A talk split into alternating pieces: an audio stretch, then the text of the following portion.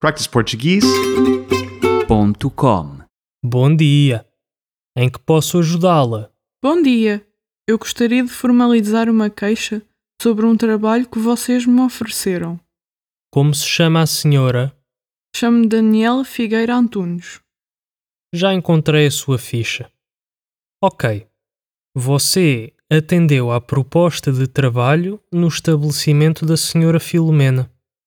Diga-me lá o que se passou.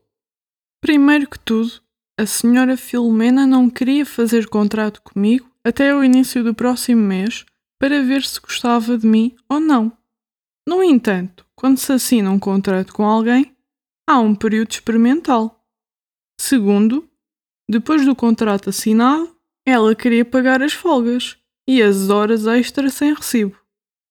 Quem me dá certezas se sequer recebo as folgas em que trabalhei e as horas todas que fiz, já que não há comprovativo de nada.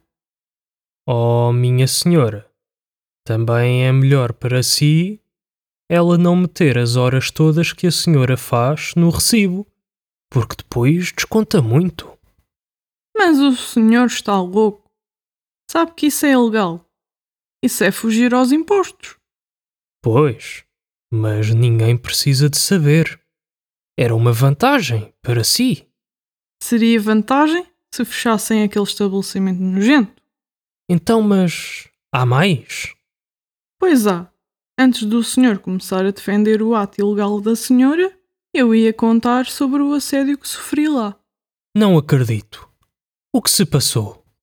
Estava constantemente a fazer comentários sobre o meu corpo e peso.